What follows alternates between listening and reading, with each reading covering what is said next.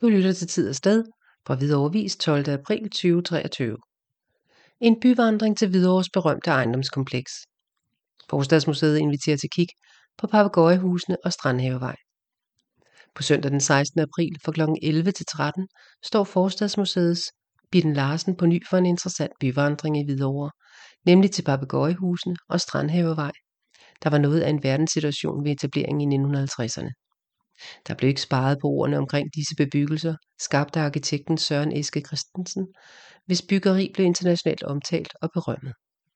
Med Papagøjehusene og søsterbebyggelsen på Strandhavevej tog arkitekten og boligselskabet Hvidovrebro et syvmileskridt i udviklingen af efterkrigsbyggeriet. Med den store mangel på boliger var det nødvendigt med nytænkende og banebrydende boligprojekter, der skulle være ramme for det gode liv for den voksne middelklasse. Det er nødvendigt at sikre sig billetter forud til arrangementet på søndag. Det sker via forstadsmuseet.dk. Pris kroner 50 inklusiv en friskning. Deltagerne mødes på Papagøjestien bag Kærstykkevej 83. Info i øvrigt kan man få på telefon 61 91 68 05.